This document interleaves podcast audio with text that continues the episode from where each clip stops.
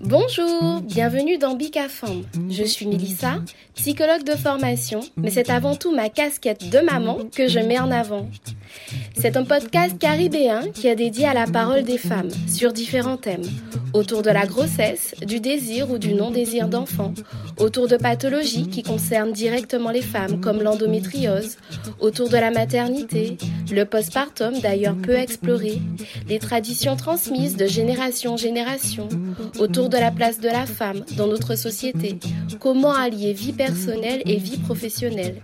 Bref, Bicafam est un rendez-vous convivial entre femmes qui viendront partager leur expérience de vie, parler sans tabou, avec sincérité et émotion, pour parfois penser certaines blessures et aider d'autres femmes à se sentir moins seules. Ce podcast est dédié à la puissance des femmes.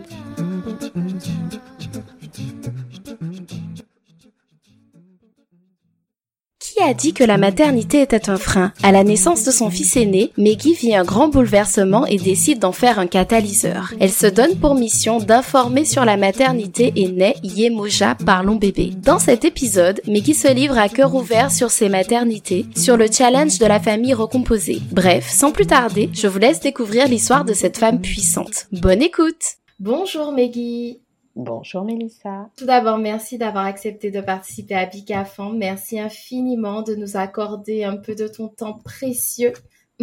merci à toi pour l'invitation. Vraiment, je suis contente. Euh, euh, je regardais en fait toutes ces femmes qui sont déjà passées parce que même si je n'écoute pas Hein, pour le moment, en tout cas tous les épisodes, je les vois passer. Donc euh, j'avais hâte d'être à leur place.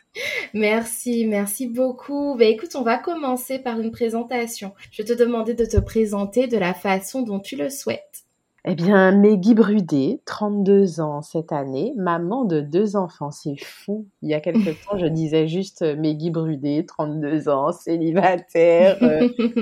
et puis aujourd'hui, voilà, maman de deux enfants, en couple, euh, dans une configuration de famille recomposée, avec un, compagnon qui n'avait pas encore d'enfants et qui aujourd'hui se retrouve papa de, de deux, de deux enfants. je suis à la tête d'une communauté Yemoja Parlons Bébé, qui existe maintenant depuis deux ans. Que dire d'autre? Je suis une femme hyper active, je n'aime pas euh, m'ennuyer et pour le coup, je fais beaucoup de choses. J'ai beaucoup de casquettes. J'accompagne des petites entreprises euh, sur de la communication digitale. Mhm. Euh, je fais également de la gestion de boutiques aux côtés de deux enseignes en Guadeloupe. Euh, je suis maman, je suis compagne, je suis sœur, je suis euh, ouais, je suis toutes ces casquettes là. Euh, voilà, mes passions, euh, avant tout la maternité, vraiment, c'est une mmh. grande passion, sinon je, je n'aurais pas fait Yemoja. Mmh. Et euh, j'aime cuisiner, euh, des bons petits plats. J'ai une, une, vraiment une passion particulière pour tout ce qui va être cuisine salée, vraiment. Mmh. c'est quelque chose que j'aime bien faire, c'est là où j'aime passer du temps, ça me permet de m'évader. j'aime jardiner aussi. le grand défi de ma vie, c'est d'avoir des plantes que j'ai tuées pendant longtemps. Mais un jour, j'ai fini par réussir à euh, sauvegarder quelques-unes. Faudrait que tu me donnes ton secret alors, parce que moi je suis pas douée. Hein.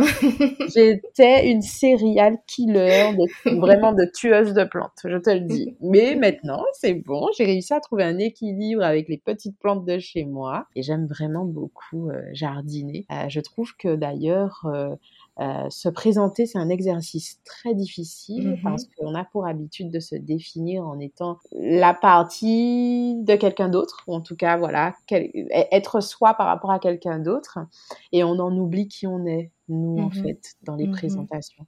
Donc, j'espère avoir dit euh, qui j'étais moi avant tout. Elle est parfaite ta présentation et c'est tellement vrai. On a souvent tendance aussi à se présenter, à se définir par sa profession, juste par sa profession. Et vraiment, merci pour ta présentation euh, complète. Écoute, on va rembobiner un petit peu le fil et on va revenir sur ton désir d'enfant. Il était présent depuis longtemps ou il s'est construit progressivement? Eh ben, je dis souvent que quand euh, je suis devenue maman de mon premier garçon, eh bien, c'est ça m'est tombé dessus parce que je, je n'étais pas assise en fait sur le canapé à espérer tomber enceinte. C'était pas du tout au programme et euh, c'était pas du tout euh, quelque chose que je, dont je rêvais immédiatement. Il est vrai que quand j'étais plus petite, euh, j'ai toujours voulu être maman à 25 ans. C'était voilà un peu comme ma mmh. maman. je m'imaginais qu'à 50 ans, j'avais fini en fait. mes enfants auraient été auraient été grands, auraient eu 25 ans, auraient déjà quitté la maison et que je me retrouverais amoureusement avec mon compagnon à la maison. Et euh, bah, en fait, quand j'ai eu 25 ans, j'en ai absolument pas eu envie. Voilà, tout simplement. Mmh mmh Donc j'ai euh, le temps est passé et puis je suis devenue maman pour la première fois à 28 ans. Euh, et comme je le dis, c'était pas euh, un désir euh, profond, c'était pas une, une envie particulière, mais c'est arrivé. Et les sentiments étaient très ambivalents parce que mmh ben je j'étais pas forcément prête, je pense à le devenir. En tout cas, je pensais ne pas l'être.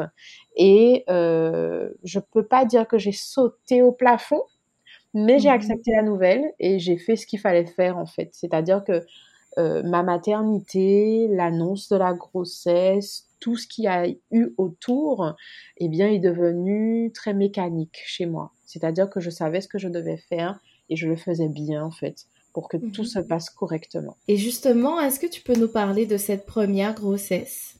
Comment elle s'est passée?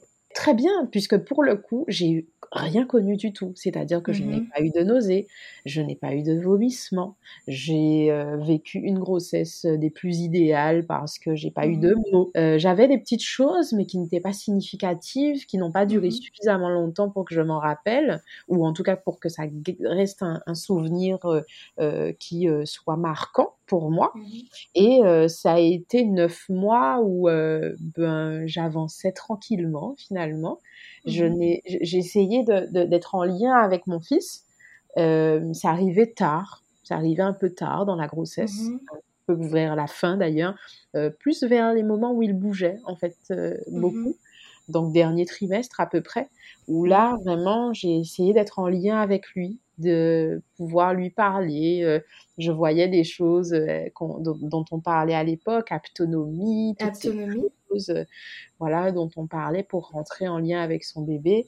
Et j'ai voulu tenter moi aussi de le faire parce que j'avais l'impression de ne pas être dedans, tu vois. C'était, mmh mmh j'avais l'impression que j'avançais, j'avançais, j'avais l'air heureuse en extérieur, mais en intérieur, ben, c'était mécanique, clairement. C'était animal. Comme si tu vivais cette situation un petit peu de de l'extérieur finalement. Ça, hors de mon corps, c'est ça, hors de mon corps. Euh, peut-être parce que j'étais plus dans l'insouciance, je pense aussi, euh, moins dans la dans la connaissance aussi. Ça mhm. doit être, je pense ça où euh, je, je m'étais pas beaucoup renseignée non plus. J'ai vraiment fait les choses pas à pas et euh, j'ai pas essayé d'anticiper en fait des émotions, mmh anticiper des situations, anticiper des, euh, euh, des événements. J'ai laissé les choses venir vraiment comme elles venaient et euh, j'étais très attentive en revanche à tout ce qui allait être en fait après. Donc par rapport notamment à l'accouchement, par rapport aux étapes clés euh, durant la grossesse. Ouais, j'ai suivi en fait bêtement les livres que mmh j'avais pu avoir, euh, qu'on m'avait offert sur euh, les étapes d'un accouchement, d'une grossesse, et je les ai suivis sans y attacher une émotion particulière, hein. quelque chose dont j'aurais pu me rappeler en fait. D'accord. Et justement, tu as évoqué l'accouchement. Est-ce que tu avais des appréhensions pour ce premier accouchement? Et est-ce que tu avais des souhaits aussi particulier pour cet accouchement Vraiment, je suis arrivée en ayant lu vraiment vite fait euh, mhm. comment reconnaître les contractions, ce genre de mhm. choses. Euh, quand elles sont arrivées, je les ai très vite reconnues de toute façon, puisque ça fait quand même très mal et on, s'en rappelle. Euh, mais il est vrai que j'ai fait les choses par étapes, en fait, sans mhm. me poser de questions, sans vraiment chercher et sans anticiper. Donc, je suis mmh. arrivée à un accouchement sans savoir ce qui allait se passer, sans attente du tout. J'avais aucune attente. Je n'avais pas préparé. D'ailleurs, à l'époque, les histoires de projets de naissance, c'était pas à la mode du tout. Mmh ça, existait, mais c'était pas à la mode du tout et on n'en parlait pas du tout dans les, euh, au sein des maternités. Donc, je mmh. n'avais pas eu cette préparation. Et euh, j'ai fait des préparations à l'accouchement comme tout couple, hein, mais euh, c'est vrai que on a vu des choses que j'ai notées scrupuleusement et je me rends compte qu'au final, ces choses m'ont été utiles euh, parce que j'ai vraiment, encore une fois, hein, je te le dis, j'ai été dans une approche mécanique mmh de la grossesse et de l'accouchement mmh et de la maternité où euh, on me dit il faut faire ça dans cet ordre-là, je le fais dans cet ordre-là, point en fait. Mmh Sans te poser de questions. Et du coup, du coup, alors cet accouchement, comment il s'est déroulé le jour J? Rapide, enfin rapide, je m'entends. C'est-à-dire que toute la partie avant, euh, a duré 12 heures, même peut-être un peu plus, je me souviens plus très bien, mais en tout cas, ça, ça a dû 18 heures même, je crois. Ça a duré longtemps, ça a duré très longtemps, euh, parce que ben, à l'époque j'habitais Saint-François, tout simplement, et je m'imaginais très mal, ne connaissant pas en fait les signes exacts d'une d'une d'un accouchement imminent, j'ai attendu en fait. J'ai attendu que ce soit sûr, sûr, sûr, euh, que les douleurs que j'avais avaient du sens et mmh étaient vraiment des contractions. Pourtant, j'avais mal. Hein. Oh, j'ai douillé, hein. j'avais mal. À 20h30 la veille, j'ai commencé à avoir très mal.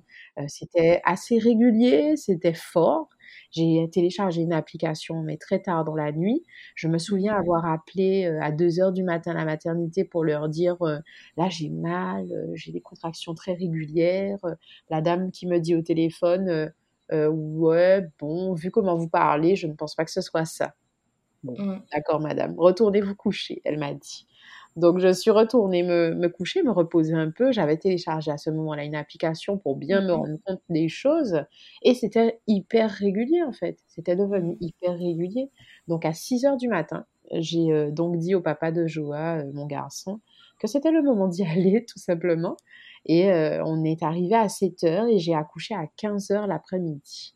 Donc, ça a duré extrêmement longtemps, en réalité. Oui, oui, oui. pas si rapide que ça. non, ça n'était pas du tout. En revanche, la délivrance a été, euh, a été euh, rapide. Euh, juste avant d'accoucher, la demi-heure avant, j'ai perdu les os parce que vraiment, j'ai gardé ma poche quasiment jusqu'à la fin. Mhm. Et arrivé tu as eu la, péridurale? Oui, d'accord. Je ne pouvais pas faire sans franchement. on était dans une configuration en plus à la polyclinique où le, CHU venait, en tout cas ça faisait peut-être un an, je crois, que le CHU avait brûlé. Donc, on se mmh retrouvait à la polyclinique euh, euh, avec euh, des chambres qui étaient divisées en deux, bref, une configuration un peu particulière, un mmh accueil où elles font comme elles peuvent, hein, tout simplement. Et du coup, j'avais pas de soutien en fait, parce qu'il n'y avait pas l'espace pour, tout simplement. Mmh Et du coup, je me suis retrouvée longtemps seule euh, à mmh. devoir gérer mes douleurs et à un moment donné, je pouvais tout simplement plus. Donc, euh, j'ai demandé la péridurale. Et mmh. après, ça a changé ma vie. Hein, c'était trop, mmh trop, génial. J'ai euh, vraiment, c'était génial, génial. Et après, ben, délivrance rapide, ça a duré 25 minutes. Mon garçon est né à 15h25. J'ai commencé à donc devoir pousser à 15h. Et à 15h25, c'était bouclé, fini. J'avais mon garçon dans les bras. Et je me souviens que quand on me l'a posé sur moi, je n'ai pas eu ce coup de foudre du tout. C'est pour te dire, on revient à ce côté mécanique euh, mmh de la mmh grossesse, de la maternité. Et j'ai pas eu du tout euh, ce, premier euh, regard, love at first sight. Ouais, j'ai pas connu ça du tout. Et ça m'a déstabilisée. Ça m'a déstabilisée parce que je me suis dit, mince, j'ai lu partout. Parce que, encore une fois, j'avais lu, évidemment, je m'étais renseignée je lis partout que je devais pleurer, que je j'aurais dû ressentir euh, un amour inconditionnel pour mon garçon. Et là, je suis en face de lui, il n'y a rien qui se passe en fait. Mais mmh rien de rien, quoi. Et euh, c'est vrai que ça m'a déstabilisée.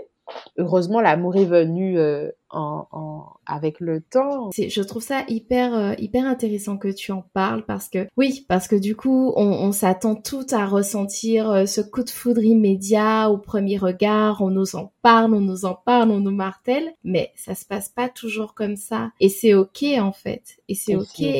Enfin la maman n'a pas culpabilisé pour ça et elle a le droit de le dire. Ça ça ça n'enlève rien l'amour qu'elle a pour son enfant, mais parfois ça se passe pas comme ça et je trouve c'est intéressant d'en parler.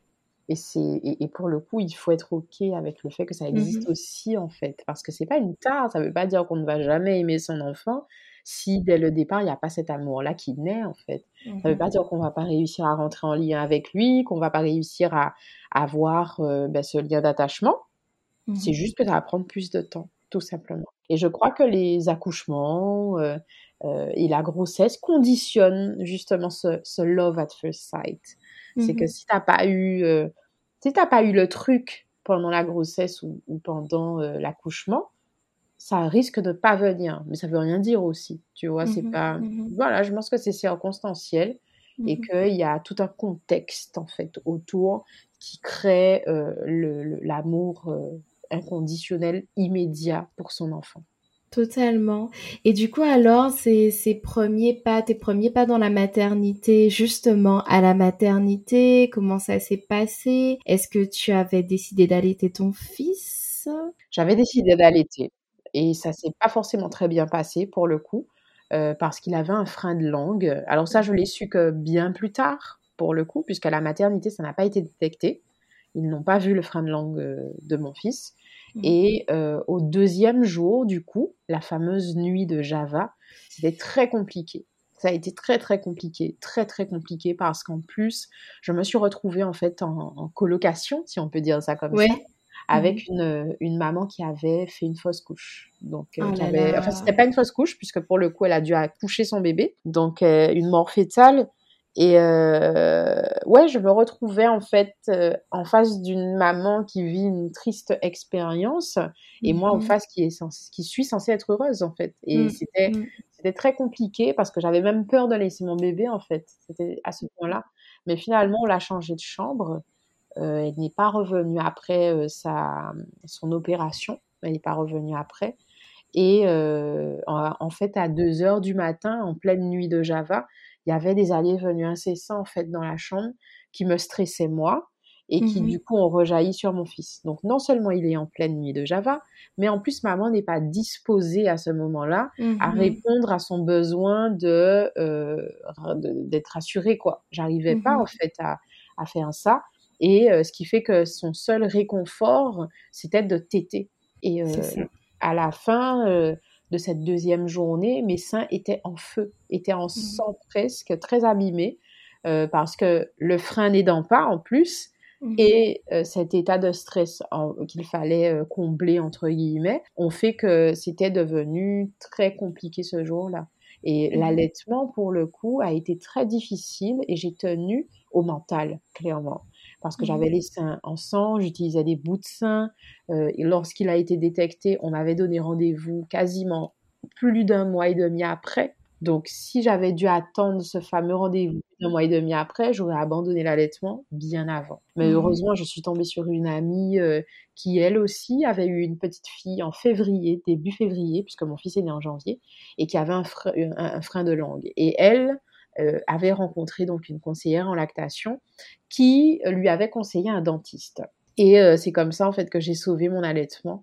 Je suis allée immédiatement appeler le dentiste qui m'avait donné rendez-vous dans le même dans la même semaine. C'était extraordinaire d'avoir une place. Mmh Et euh, j'ai pas hésité en fait, je suis allée, mais vraiment la même semaine, couper le frein de langue parce que c'était mmh. devenu un handicap pour mon allaitement. Il fallait que je le sauve en fait. Et euh, une fois que ça a été fait, eh bien, nous avons euh, eu un allaitement long de deux ans et demi.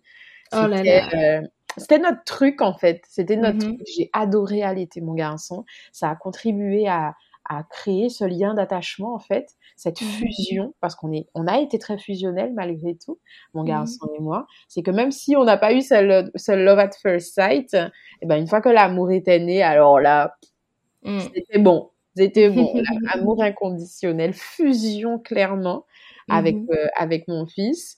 Et euh, ouais, c'était euh, deux ans et demi d'amour, deux ans et demi de lien, deux ans et demi de partage, deux ans et demi où c'était aussi voilà une, une, belle aventure.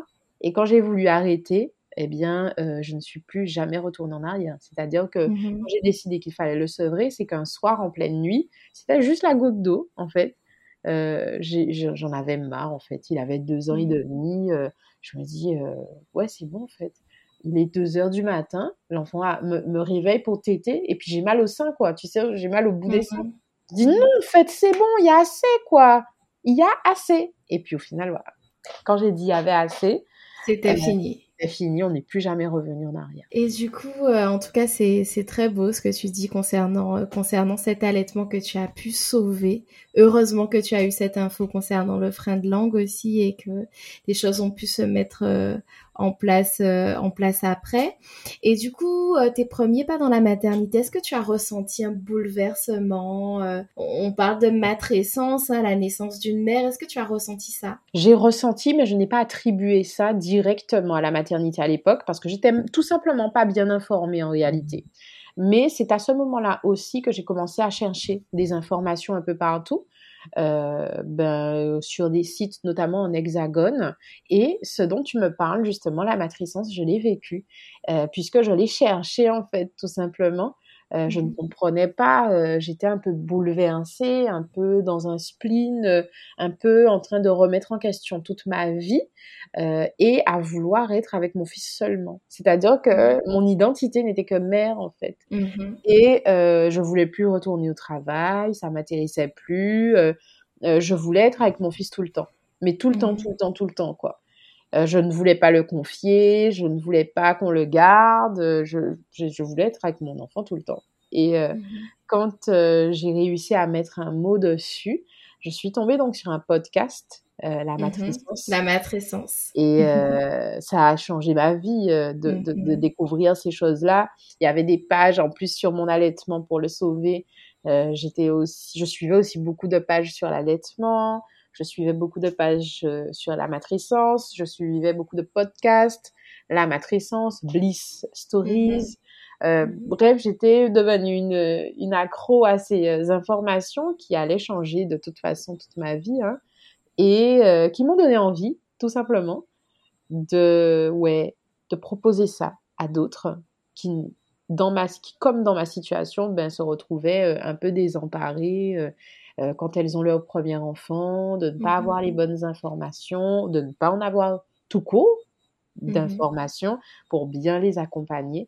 Et euh, c'est comme ça qu'est né euh, Yemoja d'ailleurs. Mhm. Et puis du coup, une page qui correspond aussi à nos réalités, à nous aussi, c'est aux Antilles. C'est important. Et donc alors, raconte-nous comment comment se crée cette pourquoi le nom Yemoja, raconte-nous. 2020, on est en 2020, mon fils a un an et euh, 2020 avec... confinement? Confinement, complètement confinement. Mhm. Euh, on est en janvier à ce moment-là. Il faut savoir que fin 2020, du coup, euh, non, début, c'était fin 2019 déjà. Fin 2019, je suis en fait un programme euh, avec Mavic Bright. C'était, mhm. c'est une coach, mindset coach. Donc, je mhm. commence à suivre un programme, voilà, pour un peu faire le point sur ma vie savoir où j'en suis, où je veux aller, etc. Et euh, en faisant ça, en fait, je me rends compte que j'ai des manquements, qu'il y a des choses qui ne me conviennent plus, des choses que j'ai envie de changer, tout simplement. Et j'amorce en fait ces changements-là. Donc en, en, les amorçant, je fais le tri, je fais le point, je mets en place de nouvelles choses, et puis je rencontre des copines. On fait des groupes en fait de travail avec deux de mes copines sur des projets qu'on pourrait avoir l'une et l'autre.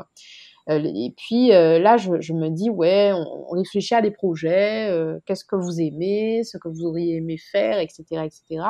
Et moi, je leur dis, voilà, moi, ce que j'aimerais faire, c'est un podcast sur la maternité, parce que je me rends compte que moi, j'ai été toute seule dans ma maternité, et que pour le coup, il n'y a rien, en fait, aux Antilles, en tout cas, mmh qui traite du sujet, alors qu'en Hexagone, j'en ai trouvé énormément. On n'est pas encore en confinement, hein, en janvier, mmh hein. On est loin de tout ça d'ailleurs. Ça arrive à peine, tu vois. Mhm. Donc elles me disent euh, ouais c'est une bonne idée machin commence à chercher ton premier invité ton nom le nom de l'émission tout ça tout ça enfin commence à travailler dessus quoi très concrètement je continue de travailler dessus on est à ce moment-là en février mars et euh, je fais participer tout simplement la communauté pour trouver un nom de concept sans en dire davantage mais voilà je fais participer ma communauté. À ce moment-là, j'étais à 1000, 1200 abonnés, je crois. J'avais 1200 mmh. abonnés. Et puis, euh, elle, euh, ça donne rien. Franchement, ça donne rien. Ce qu'on me propose, c'est pas terrible. J'aime pas, j'accroche pas. Et je regarde en fait une story. Je suis là en train de regarder la story de Mélodie Musicale en Martinique. C'est une influenceuse qui mange au Yemanja. Yemanja, c'est un restaurant antillais euh, en Martinique. Elle mange au Yemanja et je vois Yemanja. Ça me parle Je me dis, oh, ça me parle. Je tape Yemanja sur Internet et là, je me rends compte que Yemanja, c'est une déclinaison euh, de Yemoja ou encore de Maman de l'eau, toutes ces choses. Euh, voilà, c'est la même chose en fait. Et euh, je me rends compte que Yemoja, c'est la déesse de la maternité, la déesse africaine de la, de la protection de la maternité et de... ouais, je me dis, c'est une blague, mais il n'y a pas de hasard dans la vie. Aucun mais hasard. c'est ça. Mais oui. Aucun hasard. Je me dis, c'est bon. Mon concept va s'appeler Yemoja. J'avais voulu l'appeler Adou Maman, je me souviens. J'aimais bien Adou Maman. Mais ça existait déjà. Donc, c'était pas, Mhm. voilà, c'était pas indiqué.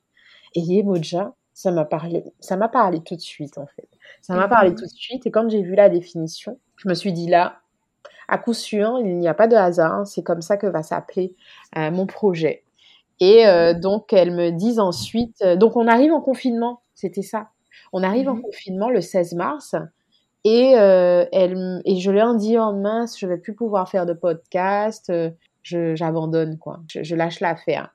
Et là, elles me disent, mais non, on est en confinement maintenant, c'est les lives, ça va être génial, fais-le en live. Il faut que tu trouves une première invitée euh, euh, prestigieuse qui pourrait euh, ouvrir le bal. Mhm. Et là, elle me lance le défi d'inviter Mavic Bright. Mavic Bright. Et je lui, je leur dis, mais vous êtes folle, elle va jamais accepter. Elle a jamais fait de live, de, elle a jamais fait de live sur son compte. Elle va jamais accepter. En plus, qui je suis pour qu'elle accepte? Je- J'arrive avec toutes mes limites là. Et Mhm. puis, finalement, je demande quand même. Je me dis bon, j'ai rien à perdre en vrai. Tout à gagner. Et puis finalement, je me rends compte que j'envoie le message. Il se passe pas grand, ouais, il se passe pas une heure hein, avant qu'elle ne me réponde. Et elle ne me pose aucune question. Elle ne me pose aucune objection. Et elle me dit oui tout de suite. Quoi? Je vais sur le groupe de mes copines. Je leur dis, vous ne savez pas ce qui vient de se passer. David Bright a dit oui. Et là, tout, tout démarre, en fait. Tout démarre. Mhm, comme donc, à ça. Ouais, tout démarre. Tout démarre comme ça. Tout démarre le 15 avril 2020. C'est fou. Et du coup, après, ben voilà, se crée euh, cette communauté, ce partage d'informations. euh, Et ça a bien évolué, hein. Ça a énormément évolué parce que au départ, ben, les personnes qui sont là aujourd'hui ne connaissent pas le Yemoja de source. Euh, Parce que le Yemoja de la source, c'était des, des lives, en fait, euh, Mhm. deux lives par semaine, pour le coup.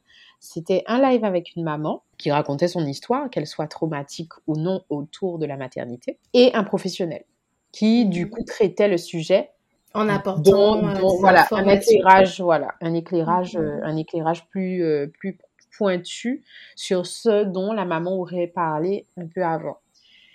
Quelques mois après RCI me contacte alors d'abord Fun Radio d'abord Fun Radio j'ai été sur Fun Radio quelques mois Euh, donc de mai à août j'ai été sur Fun Radio de la même année hein, mai à août Mhm.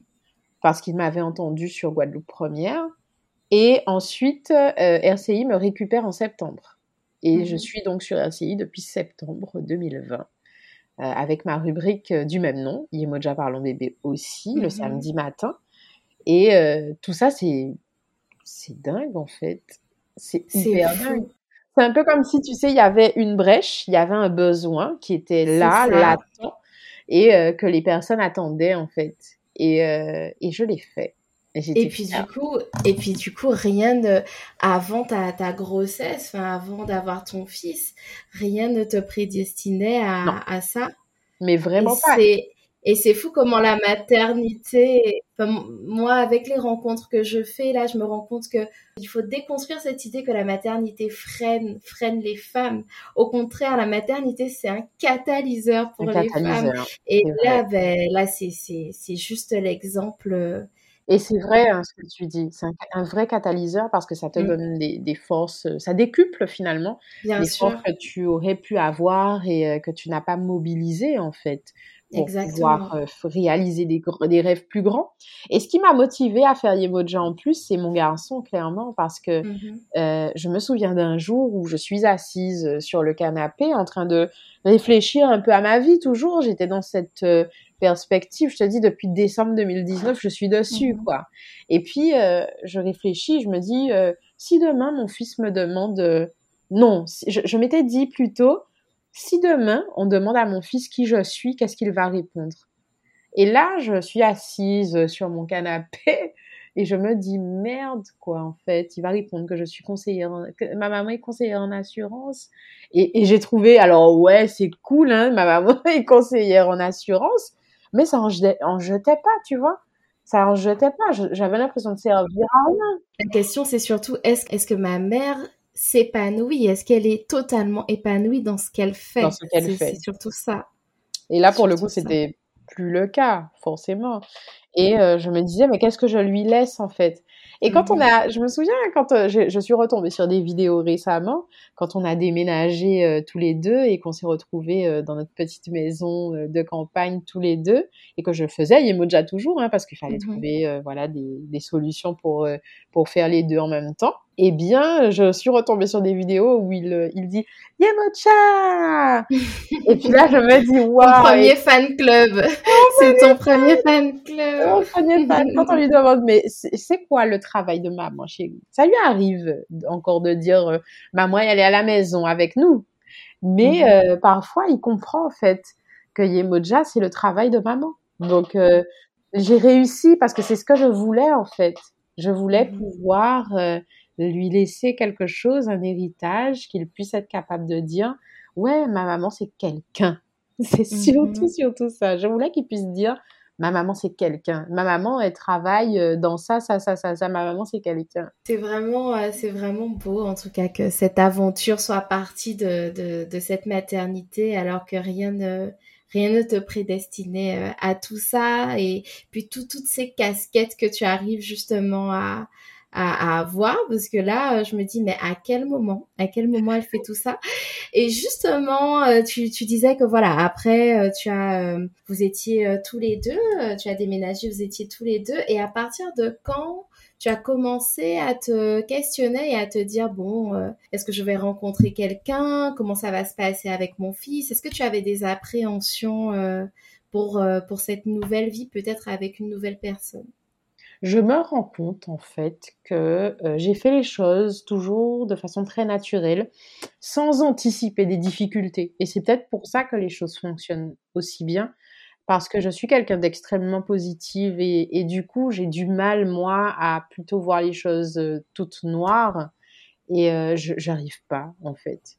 Et mmh. je pense que je n'ai pas anticipé de difficultés si bien mhm. que les choses se sont faites très naturellement et pourtant progressivement, parce que j'ai bien évidemment protégé mon garçon, hein, ce qui était tout à fait normal, mais j'ai eu aussi la chance de tomber sur quelqu'un qui était suffisamment euh, euh, responsable, suffisamment compréhensif pour aussi se dire que s'il mettait un pied là, c'était pas pour jouer, tu vois? Mmh Parce que mmh c'est aussi ça l'enjeu, c'est qu'il n'y avait pas que moi dans l'histoire. C'est que quand il arrivait dans, dans, cette vie-là, il y avait mon fils et moi.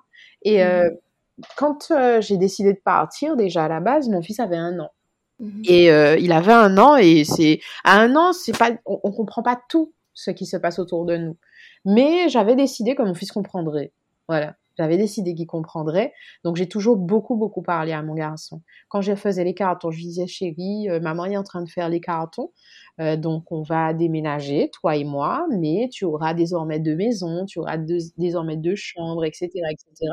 Et j'ai toujours, toujours parlé énormément à mon garçon. Ensuite, une fois que j'ai décidé de déménager, on a déménagé, ça s'est très bien passé pour le coup la transition, pas de changement dans son comportement, euh, tout s'est très très bien passé. Il a même eu de nouvelles acquisitions le jour du déménagement, c'est un truc de malade. Mhm. L'enfant qui n'allait pas à la selle euh, au pot euh, ou faisait pipi au pot a décidé que ce jour-là, il le faisait. Donc je m'étais dit que c'était un bon signal pour moi mhm. aussi, qui me rassurait dans mes choix. Euh, de me dire que ouais, c'est une bonne transition, on va pouvoir se reconstruire tous les deux euh, dans cette maison, on va pouvoir avancer sereinement. Et on a pris ce temps-là en fait. On a pris ce temps-là, on a pris bonne année pour euh, se reconstruire tous les deux, pour créer de, nouveaux souvenirs, tout simplement, de beaux souvenirs en plus. Mmh. On a vraiment fait de chouettes choses pendant cette belle année. C'était vraiment très chouette. Mon, mes, mes, meilleurs souvenirs, en fait, c'est quand on sortait de chez l'assistante maternelle et que euh, on allait s'asseoir sous les arbres fruitiers euh, du jardin qu'on cueillait le, le goûter à même l'arbre et qu'on s'asseyait là. Et on mangeait le goûter de l'après-midi. Euh, et c'était génial. On était dans un slow life et pourtant j'étais toute seule à gérer mon fils. Et j'avais pas l'impression d'être submergée au final. Et après, quand j'ai décidé que je devais passer à autre chose, tout simplement, eh bien, ça s'est fait naturellement, puisque mon compagnon, c'est quelqu'un que je connaissais euh, parce qu'il était mon coach euh, sportif euh, à l'époque, mais pas quelqu'un avec qui, euh, voilà, tu vois, enfin, Mhm. les choses se sont faites naturellement, je pense. Mhm. Et quand j'ai décidé qu'on allait ben, passer à une étape supérieure, mais notamment en présence de mon garçon, tu sais, eh bien, ça s'est fait naturellement. Il a tout de suite Mhm. intégré les choses, il a été en douceur et il s'est toujours dit que pour qu'un enfant t'accepte, il faut lui accorder du temps. Et Mhm. euh, du coup, euh, quand euh, en journée il était avec nous, eh ben, il prenait le temps en fait d'être avec lui parce que mon fils avait besoin d'être apprivoisé de la même façon qu'un petit oiseau que tu récupères blessé. Il Mhm. fallait l'apprivoiser pour lui redonner confiance, qu'il retrouve un peu l'âge soyeux. Non, vraiment, il a pris ce temps-là avec lui. Et euh, ça nous a permis aussi de prendre confiance parce que, comme je le dis souvent, ça n'a pas été tout rose, bien évidemment. Il y a eu des difficultés, il y a eu des peurs. On a fait des, parfois euh, 10 pas en avant pour en faire 50 en arrière. euh, donc, c'était des, des, des, des défis, en fait, permanents. Et Mhm. pourtant, comme on avait tous les deux un objectif, et l'objectif, c'était la famille, De faire famille. De faire famille, eh bien, on Mhm. a gardé cet objectif-là en tête, Mhm. au-delà des défis, en fait, qu'on a eu à traverser, au-delà de toutes les difficultés qu'il pouvait y avoir. Eh bien, on s'est dit, on veut ça, en fait. C'est ça notre objectif. Au-delà de tout, c'est ça notre objectif. Donc, on va se donner les moyens, et puis, on va continuer d'avoir la foi et d'avoir d'y croire, en fait, tout simplement, de croire Mhm. que ça va fonctionner. Et ça a fonctionné. Aujourd'hui, euh, si euh, euh, mon fils ne dit pas euh, GG dans la rue, euh, tout le monde pense que c'est son père, tu vois. Mhm. Et euh, Mhm. je pense que les nouvelles abonnées aussi, parce qu'elles n'ont pas, elles ne, elles ne, elles ne voient pas, c'est pas palpable notre vie de famille recomposée, même si nous le sommes. Mais ouais, on penserait qu'ils le sont père et fils, quoi, tellement ils ont une complicité qui est toute, qui est la, qui est la leur, et euh, ça se passe très bien. J'ai pas eu à me poser de questions. Et tout le monde a, tout le monde a pu trouver sa place, en fait. Oui, c'est ça. Ça a pris le temps que ça a pris, mais tout le monde a pu Mhm. trouver sa place et euh, ça a été possible en fait. Euh, Mhm. On s'est dit que ça l'était et euh, bien évidemment j'ai été attentive au retour de mon garçon, tu sais, enfin à Mhm. son comportement et quand j'ai compris que c'était bon, eh bien on a commencé à intégrer petit à petit des choses nouvelles. Donc par exemple euh, qu'il dorme avec nous, ensuite euh, qu'il euh, reste un peu plus longtemps qu'une seule nuit, Mhm. tu vois. Mhm. Donc à chaque fois on a rajouté, on a été, on a pris le temps Progressivement. Mhm. on a rajouté des choses au fur et à mesure jusqu'à euh, pouvoir euh, penser vivre ensemble, tu vois. Mais on a fait les choses vraiment très progressivement, jamais avec euh, trop de, tu sais, de trop de rapidité parce que ça Mhm. reste un enfant, pour que les choses soient bien assises. Euh, toujours en communiquant, en Ouais, expliquant. peut-être dur, hein, parce qu'il y a même l'histoire de l'éducation. Enfin, tu vois, c'est des, c'est des sujets sur lesquels il, c'est toujours compliqué parce qu'on arrive dans une relation en ayant soi-même des vestiges d'éducation de nos parents. Donc, ça veut dire qu'il y a des choses qu'on a envie d'inculquer à des enfants, à nos enfants, et qui sont pas toujours en phase avec l'autre, parce qu'on n'est Mhm. pas, on n'a pas été élevé pareil, quoi. Mais pour autant, c'était beaucoup de communication pour réussir à trouver un, un juste équilibre entre les deux choses, euh, ben, les deux types d'éducation que nous avions et qu'on voulait inculquer à Joa. Parce qu'il fallait aussi Mhm. lui laisser sa place par rapport à Joa. Il n'était pas juste le compagnon de Meggy. Il devenait, de fait, à ce moment-là, le beau-père de Joa. Donc ça veut dire qu'il Mhm. avait un rôle tout à lui et qu'il fallait trouver sa place au sein de cette famille parce que mon fils et moi, on était déjà une famille, quoi. Donc Mhm, c'est ça, c'est ça. Tout à c'est ça parce que tout à l'heure tu parlais de, de cette fusion finalement entre vous deux. Donc il fallait qu'il euh, qu'il trouve sa place. trouve sa place et qu'il casse la fusion parce que c'est ça. aussi c'est que Mhm. on n'est pas né pour être en fusion avec son enfant. C'est pas avec son enfant qu'on doit être en fusion. Mais ce n'est pas ce qui est attendu, en tout cas. Mhm. Euh, Et ça ne doit pas durer longtemps, surtout. Mhm. C'est que d'ailleurs, quand euh, le bébé naît, il est en fusion avec sa mère. Et le rôle du papa, c'est de justement casser cette fusion-là. Quand les papas pensent qu'ils servent à rien, tout ça, que l'allaitement, ça m'empêche d'être avec mon enfant, en fait, le papa est là pour casser la fusion avec la maman, pour qu'elle puisse comprendre que son enfant n'est pas sa prolongation, en fait, n'est pas son prolongement. Son enfant est une personne à part entière. Et donc, il a réussi à casser cette fusion Et à trouver sa et à trouver place. sa place. Et du coup, à partir de quand est venu le, le sujet du coup du, du deuxième enfant pour toi et du premier pour lui? Eh bien, je crois que ça arrivait un peu plus d'un an et demi après, où euh, ça faisait sens pour nous de, de tenter l'aventure. Je pense qu'au début, j'étais plus pour que lui, peut-être juste pour une- sur une question de timing, parce que les hommes ne sont jamais, euh, on n'est jamais en phase toujours sur le timing par rapport à ça. Mais en revanche, totalement emballé euh, par l'idée. Et euh, du coup, on se lance. Et malheureusement, sur le premier essai, ça ne fonctionne pas. Euh, je fais une fausse couche après sept semaines.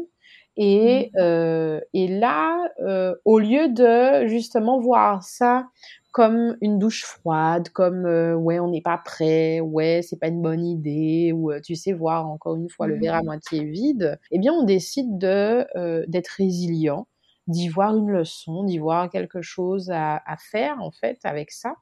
Euh, et euh, ben, c'est comme ça que, que naissent euh, les associations, notamment sur l'accompagnement, Normand-nous. Faye, voilà, Mhm. qu'on a co-créé avec Faye. Et ouais, c'était aussi une belle aventure, malgré tout. Tu Mhm. sais, malgré cet, Mhm. cet épisode malheureux, ça reste une, une belle aventure puisque j'ai rejoint Faye sur le projet et je me suis dit, ouais, c'était mon pourquoi. C'était devenu mon pourquoi.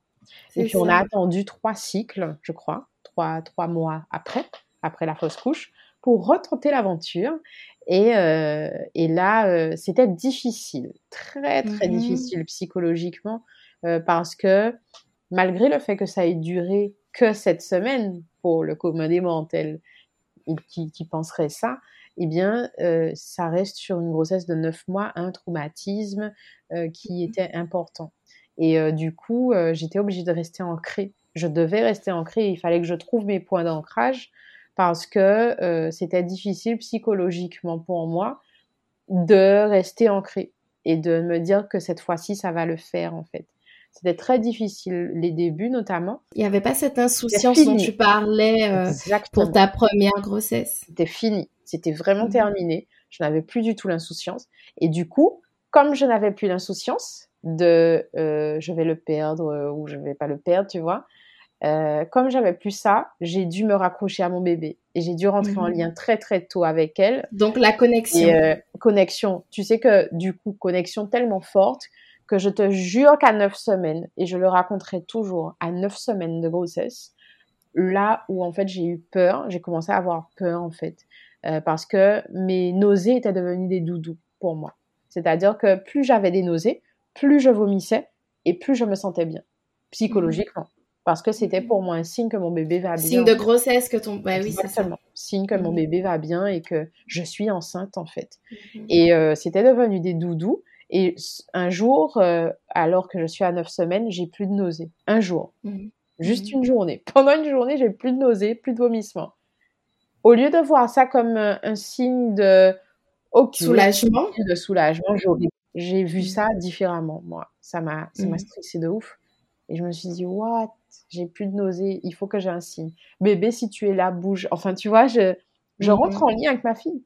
Et là, je sens les bulles à neuf semaines. C'est un truc, à neuf semaines, on n'est pas censé sentir son bébé Mhm. bouger. Mais à neuf semaines, je sens les bulles dans mon ventre. Et là, je me dis, ok, c'est bon, elle est là. Enfin, il est là. Je savais pas c'était quoi le sexe. Mhm. J'ai refusé de le savoir jusqu'à l'accouchement. Mais euh, ça m'a permis de rentrer en lien avec euh, mon bébé et de rester en lien avec lui. Et donc, j'ai mis en place des choses, hein, tout simplement.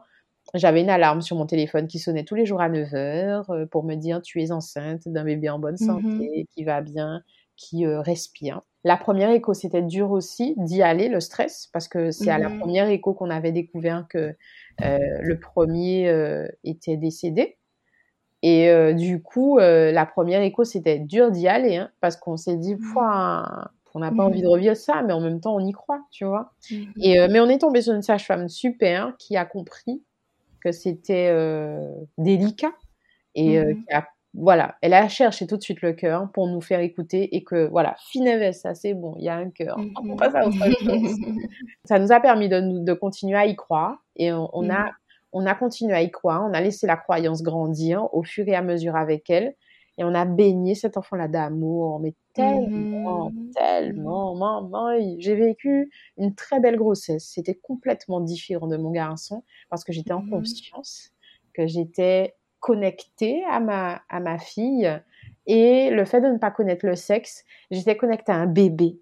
J'étais pas Mhm. connectée à une fille ou un garçon, j'étais connectée à un bébé et euh, j'étais à fond, mais j'étais à fond, méditation. Et puis là, euh, tu avais, mais euh, tu avais plein, plein, tu avais accumulé, mais plein, plein, plein de connaissances, puisque tu, ça.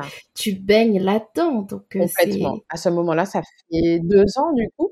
Et euh, c'est vrai que ça a beaucoup aidé. Ça a aussi beaucoup aidé d'avoir des connaissances différentes, de faire attention un peu plus, et puis de savoir, euh, ouais, comment me positionner, ce qui allait venir.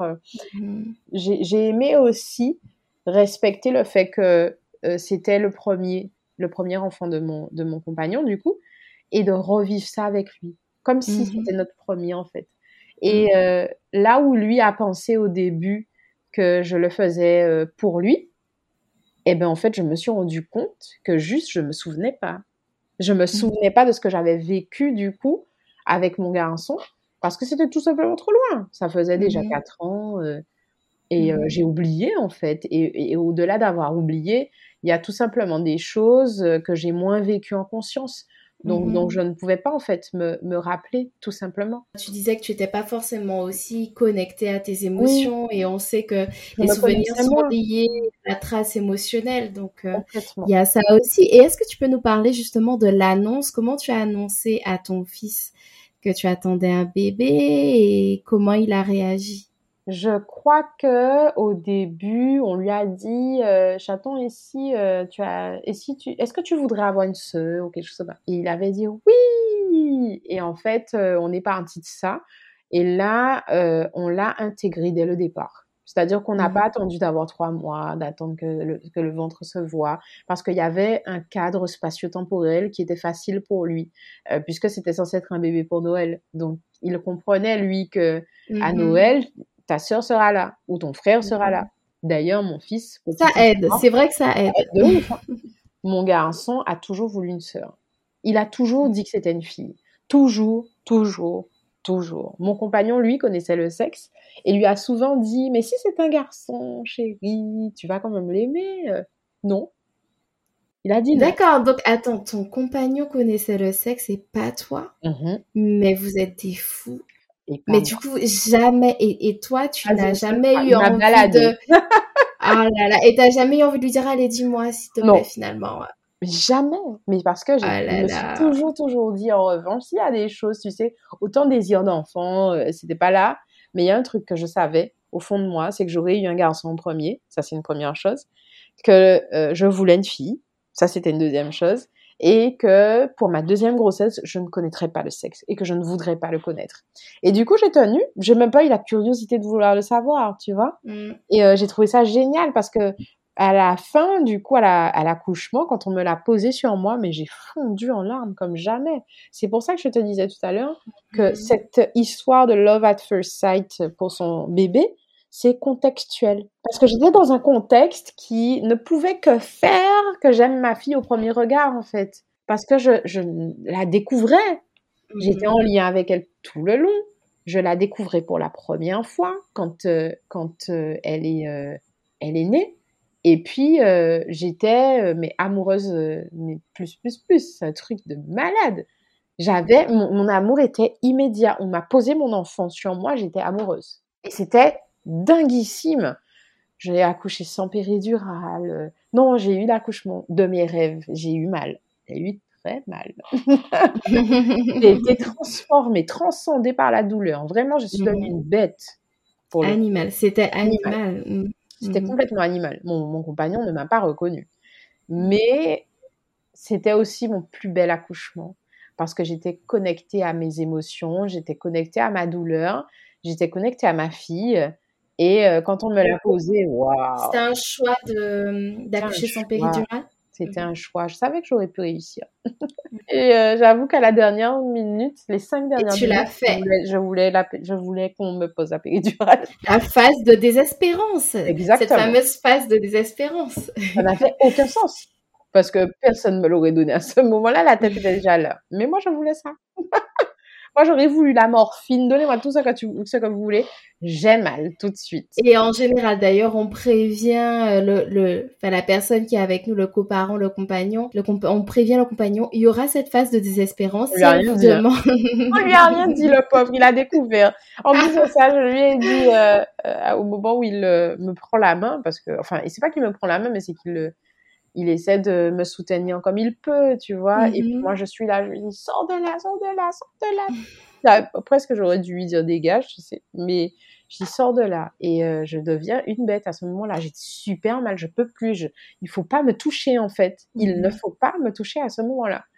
Et euh, pour le coup, c'était malgré tout euh, mon plus bel, mon plus bel accouchement pour le moment. Mhm. En tout cas, qui sait, j'aurais peut-être une quatrième grossesse. Mais euh, non, c'était magique. Et du coup, à ce moment-là, effectivement, quand on te pose ta fille, tu ressens cet amour-là tout de suite. Et du coup, alors, est-ce que, est-ce que tu avais choisi aussi d'allaiter? Est-ce que l'allaitement, c'est c'est mieux euh, mis en place que le premier allaitement? Tout est mhm. différent en fait, mais vraiment tout. L'accouchement l'était. Alors la grossesse l'était. L'accouchement l'était. Ma fille, euh, a parfaitement bien pris le sein, à tel point qu'elle a dû prendre un kilo cinq, un peu plus d'un kilo cinq sur un mois. C'est pour te dire à quel point elle, euh, elle avait aucun problème de poids. C'était un bébé Michelin. Et euh, c'est un bébé Michelin, toujours. et euh, pour le coup, aucun problème d'allaitement, aucun problème au niveau du sommeil. Non, mais c'est un truc de dingue. Parce que mon fils, j'ai galéré de ouf. Mon mhm. fils a fait ses premières nuits à deux ans et demi. Donc on peut dire que voilà, j'étais fatiguée, j'étais saturée de fatigue. Et là, ma fille, non, tout va bien. Alors ce, deuxième postpartum, si tu devais comparer ton deuxième postpartum à ton premier, euh, est-ce que tu peux nous en parler de ce deuxième postpartum? Beaucoup de choses qui sont différentes, forcément, parce que je suis pas la même personne. Avec un premier, et puis tu as un premier aussi. Et j'ai un premier, c'est ça. Donc déjà, euh, la différence entre les deux, c'est que je ne suis pas la même personne, d'une part. Euh, j'avais à l'époque 28 ans, mon premier enfant, je découvre tout ça. Donc j'étais dans un état d'esprit qui était bien différent. Et je pense que pour mon garçon, en revanche, j'ai fait une dépression postpartum. Je ne m'en suis pas mhm. rendu compte, mais j'en ai fait une parce que j'allais pas bien, tout simplement. J'allais vraiment, vraiment pas bien. Je n'ai pas su le voir. Le papa de Johan n'a pas su non plus le voir. Euh, ce sont des amis qui l'ont vu, qui n'ont pas osé m'en parler parce que visiblement j'étais susceptible. Mhm. Mais euh, ouais, j'ai, euh, j'allais pas bien tout simplement. Je, je me, je m'enfermais en fait dans un truc qui, ouais, c'était pas, c'était pas bien quoi.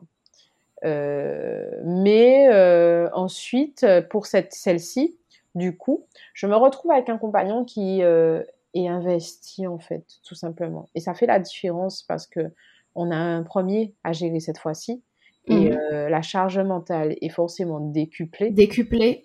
Et euh, il faut s'occuper des deux parce que le premier n'attend pas, que le premier ne va pas te dire ok bon maman d'accord comme ta ma soeur à gérer j'attends. Il va pas te dire mhm. ça. Donc ça veut dire qu'il faut être vraiment en équipe là pour le coup.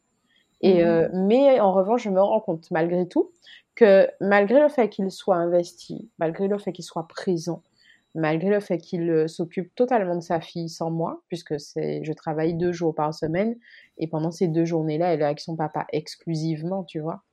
Donc malgré tout ça, euh, il y a des tâches qui sont inhérentes à la maman, dont on ne peut pas se détacher. Quand ton fils, ton fils a besoin de toi exclusivement pour faire quelque chose et qu'il ne veut pas de, de, de son beau-père, ben, t'as pas le choix en fait. Et euh, ça mmh rajoute à ta charge mentale, forcément. L'allaitement, c'est aussi euh, contribuer à la charge mentale parce que personne d'autre ne peut le faire pour moi et que c'est fatigant.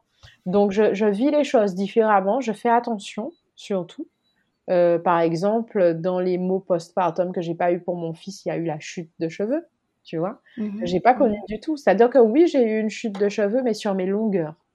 Mhm. Alors que là, c'était les tempes que j'avais qui étaient dégarnies, euh, qui commençaient en tout cas à se dégarnir, mais j'ai réagi très vite en prenant un coaching capillaire pour réagir parce que c'est pas possible. C'est, mes cheveux sont un mhm. signe extérieur de beauté, tu vois? Mhm. Que ça fait que ça, fait partie de moi, donc je peux pas en fait. Euh, j'ai vraiment eu du mal. Hein. Je peux te dire qu'après chaque shampoing, j'étais dans le down. Hein. Pour le coup, j'étais pas bien.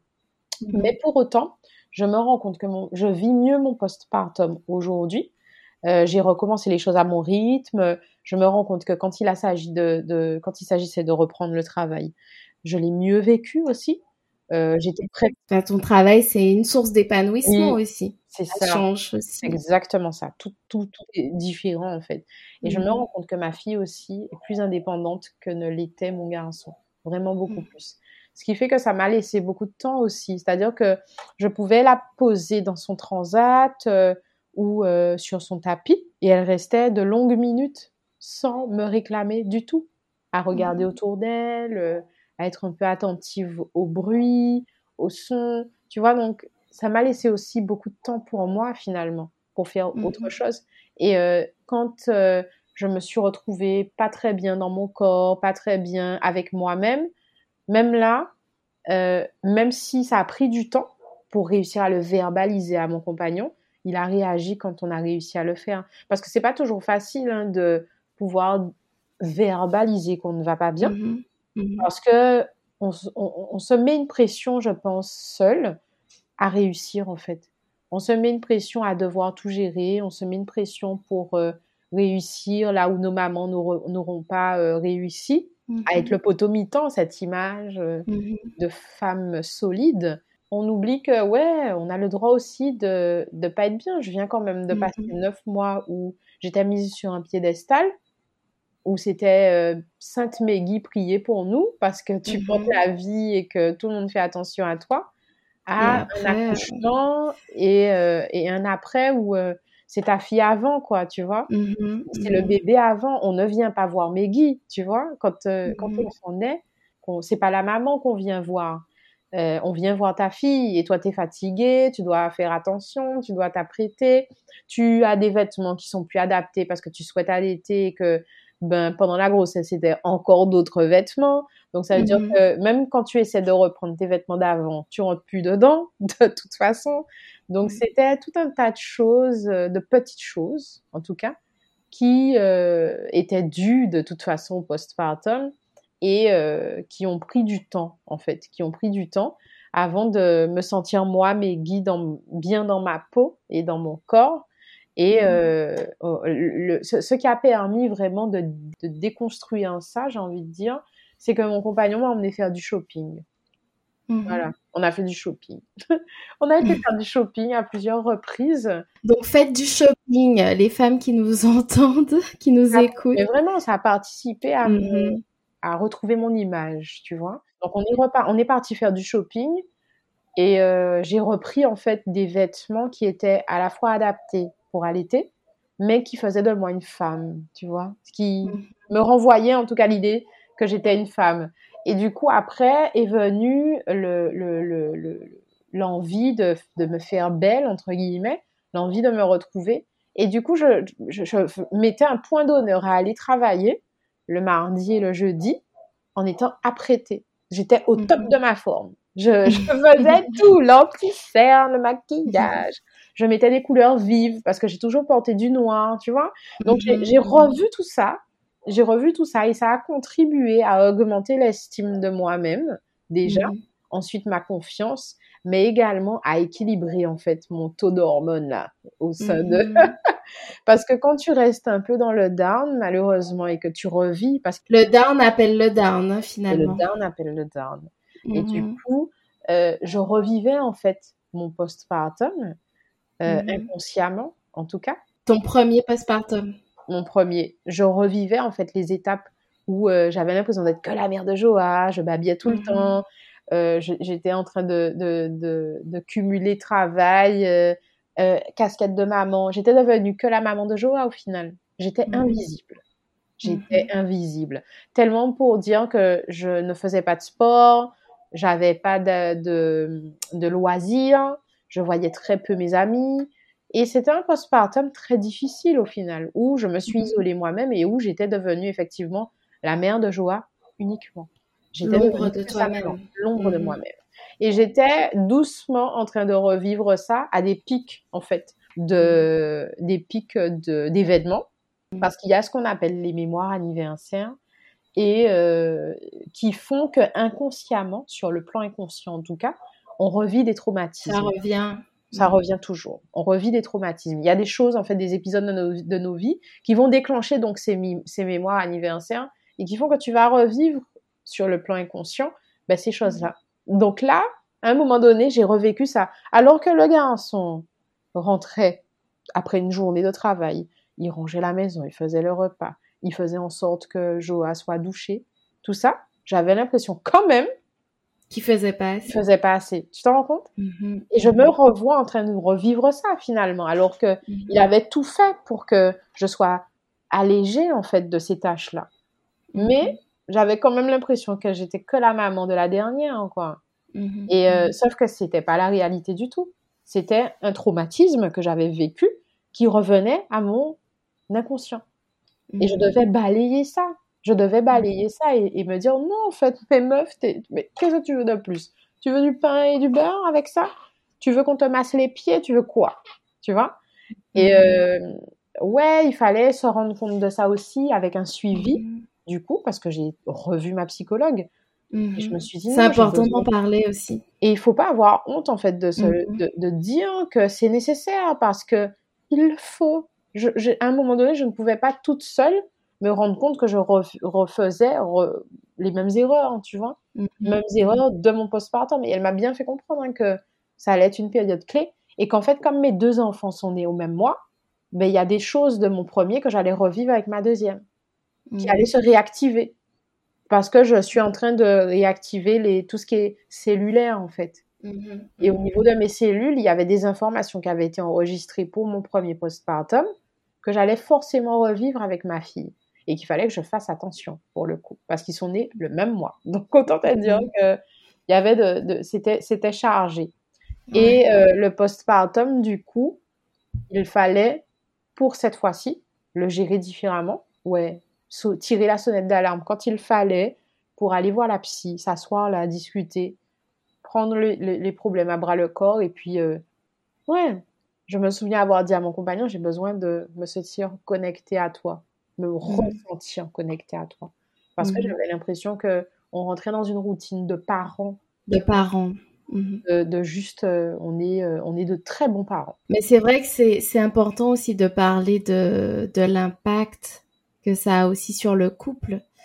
Euh, on n'en parle pas tant que ça. Et c'est important d'en parler et justement de ce qui peut être mis en place. Et c'est pour ça que là, tu parles justement de, de, de ta psychologue. Essentiel, c'est effectivement essentiel. J'ai aimé que tu parles aussi d'équipe parentale. Tellement ça finalement. et il faut le retenir comme ça pour qu'il reste parce que je me souviens que, tu sais on, on, on ne sait jamais de quoi est fait demain et on- Mhm. on ne sait pas en fait euh, euh, si euh, demain on sera encore un couple et en prévision de ça parce que je suis déjà passée par là je sais que le plus important aujourd'hui en tout cas l'une des choses les plus importantes c'est qu'on soit une, une équipe parentale, Parentale. solide à la fois. Mhm. notre couple aussi bien sûr doit l'être parce que c'est ça a existé avant nos enfants tu vois? Enfin en tout cas avant la dernière. Mais euh, c'est important en fait. C'est hyper hyper important que l'équipe parentale soit solide pour accompagner les enfants dans les objectifs euh, euh, qu'ils vont avoir pour leur vie ne pas oublier le couple bien évidemment parce que encore une fois je le dis le couple était là avant les enfants toujours Mhm. se rappeler de ça euh, qu'importe le nombre d'enfants qu'on a, le couple sera passera du coup toujours avant euh, l'équipe parentale. Pourquoi? Tout simplement parce que après les enfants, il ne restera que le couple. Donc ça veut dire que si tu ne consolides pas ton couple, ton couple. tu solidifies pas ben, les bases de ton couple euh, pour, euh, pour cette partie-là, eh ben, ce qui va vous rester, c'est d'être parent, en fait. Et ça a été mhm. l'erreur de nos parents à nous, de mhm. nous, euh, jeune génération. Je pense que nos parents, euh, pas tous, heureusement, mais mhm. une grande majorité de nos parents, ben, n'étaient que nos parents, en fait, en finalité.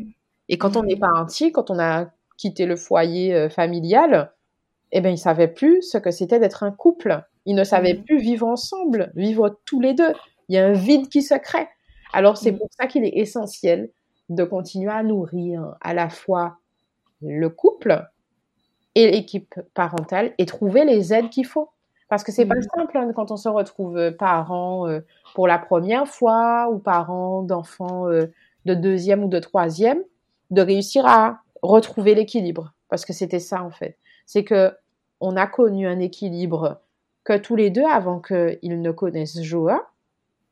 On a connu un équilibre où on a intégré Joa et il fallait trouver un nouvel équilibre quand on a intégré Lohan. Donc, mhm. ça devenait un truc à quatre où il fallait trouver sa place, où chacun devait trouver sa chacun place. trouve sa place. Et justement, euh, euh, est-ce que pour toi, la, la, clé aussi de tout ça, c'est de continuer à... Pour, pour que tout le monde continue à trouver sa place, continue à passer du temps exclusivement aussi avec ton premier, pas que des moments avec tes deux enfants. Est-ce que comment est-ce que tu y arrives aussi? Pas toujours. C'est une vraie mm-hmm. réalité. Hein. Euh, dans, dans, la vraie vie, on n'y arrive pas toujours, mais on se donne les moyens. Mm-hmm. Et on essaie de, de, de, construire autour de nous notre mm-hmm. village de personnes sur qui on peut compter. C'est vrai qu'on a toujours pris à cœur de euh, se responsabiliser au niveau de nos enfants.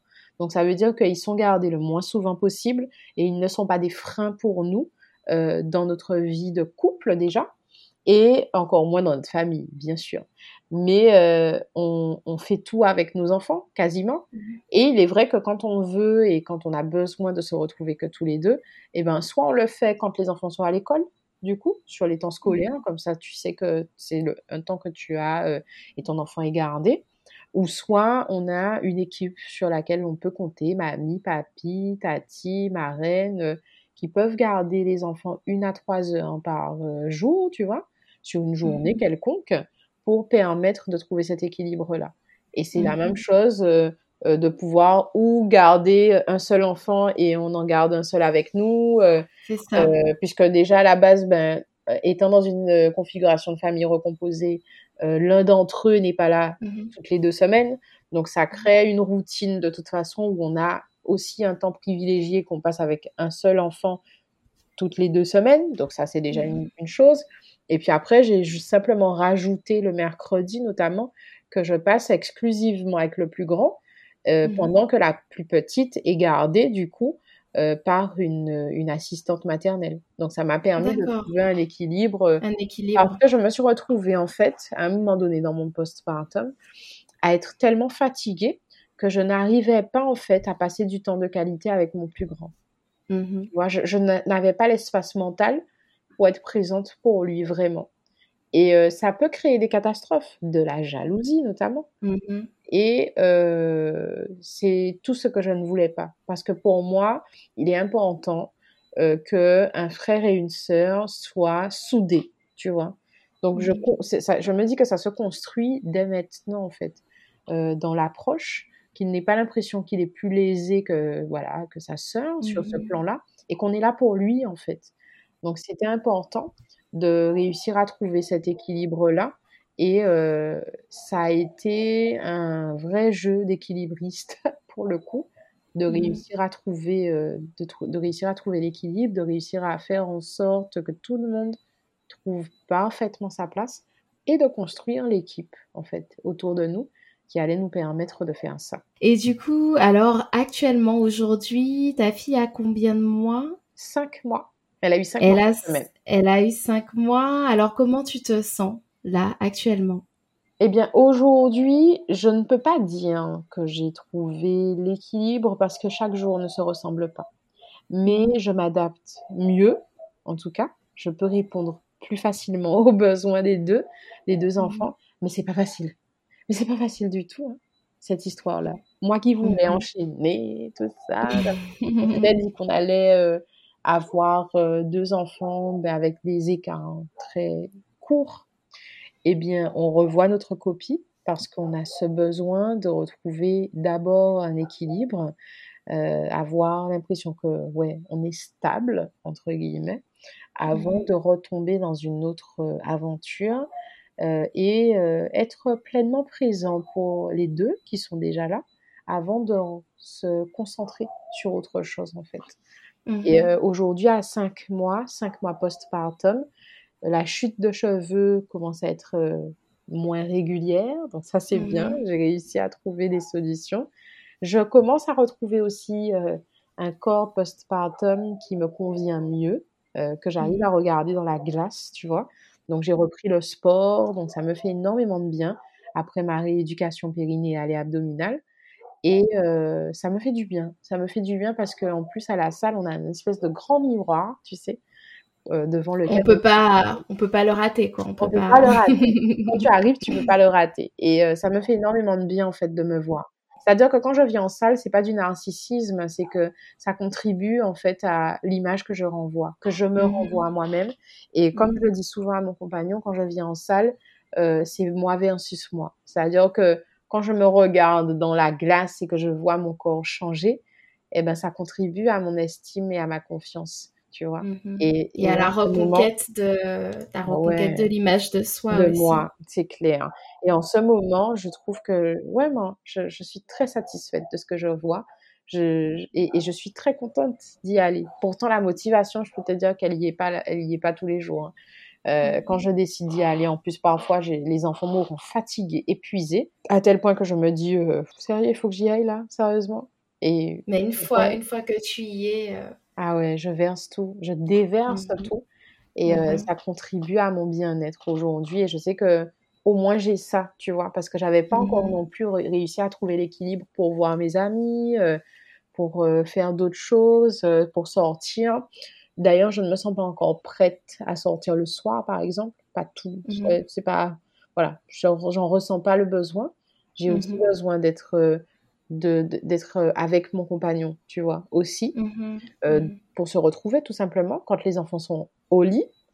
Et euh, pour le coup, sortir, c'est pas encore trop, voilà, c'est pas encore un truc que, que, je vise, mais je suis contente de des choses, des petites choses que j'arrive déjà à mettre en place pour me faire plaisir et pour pouvoir avoir du temps pour Meggy euh, et Meggy seule. En tout cas, Meggy, encore euh, merci. Merci pour, euh, pour cet échange.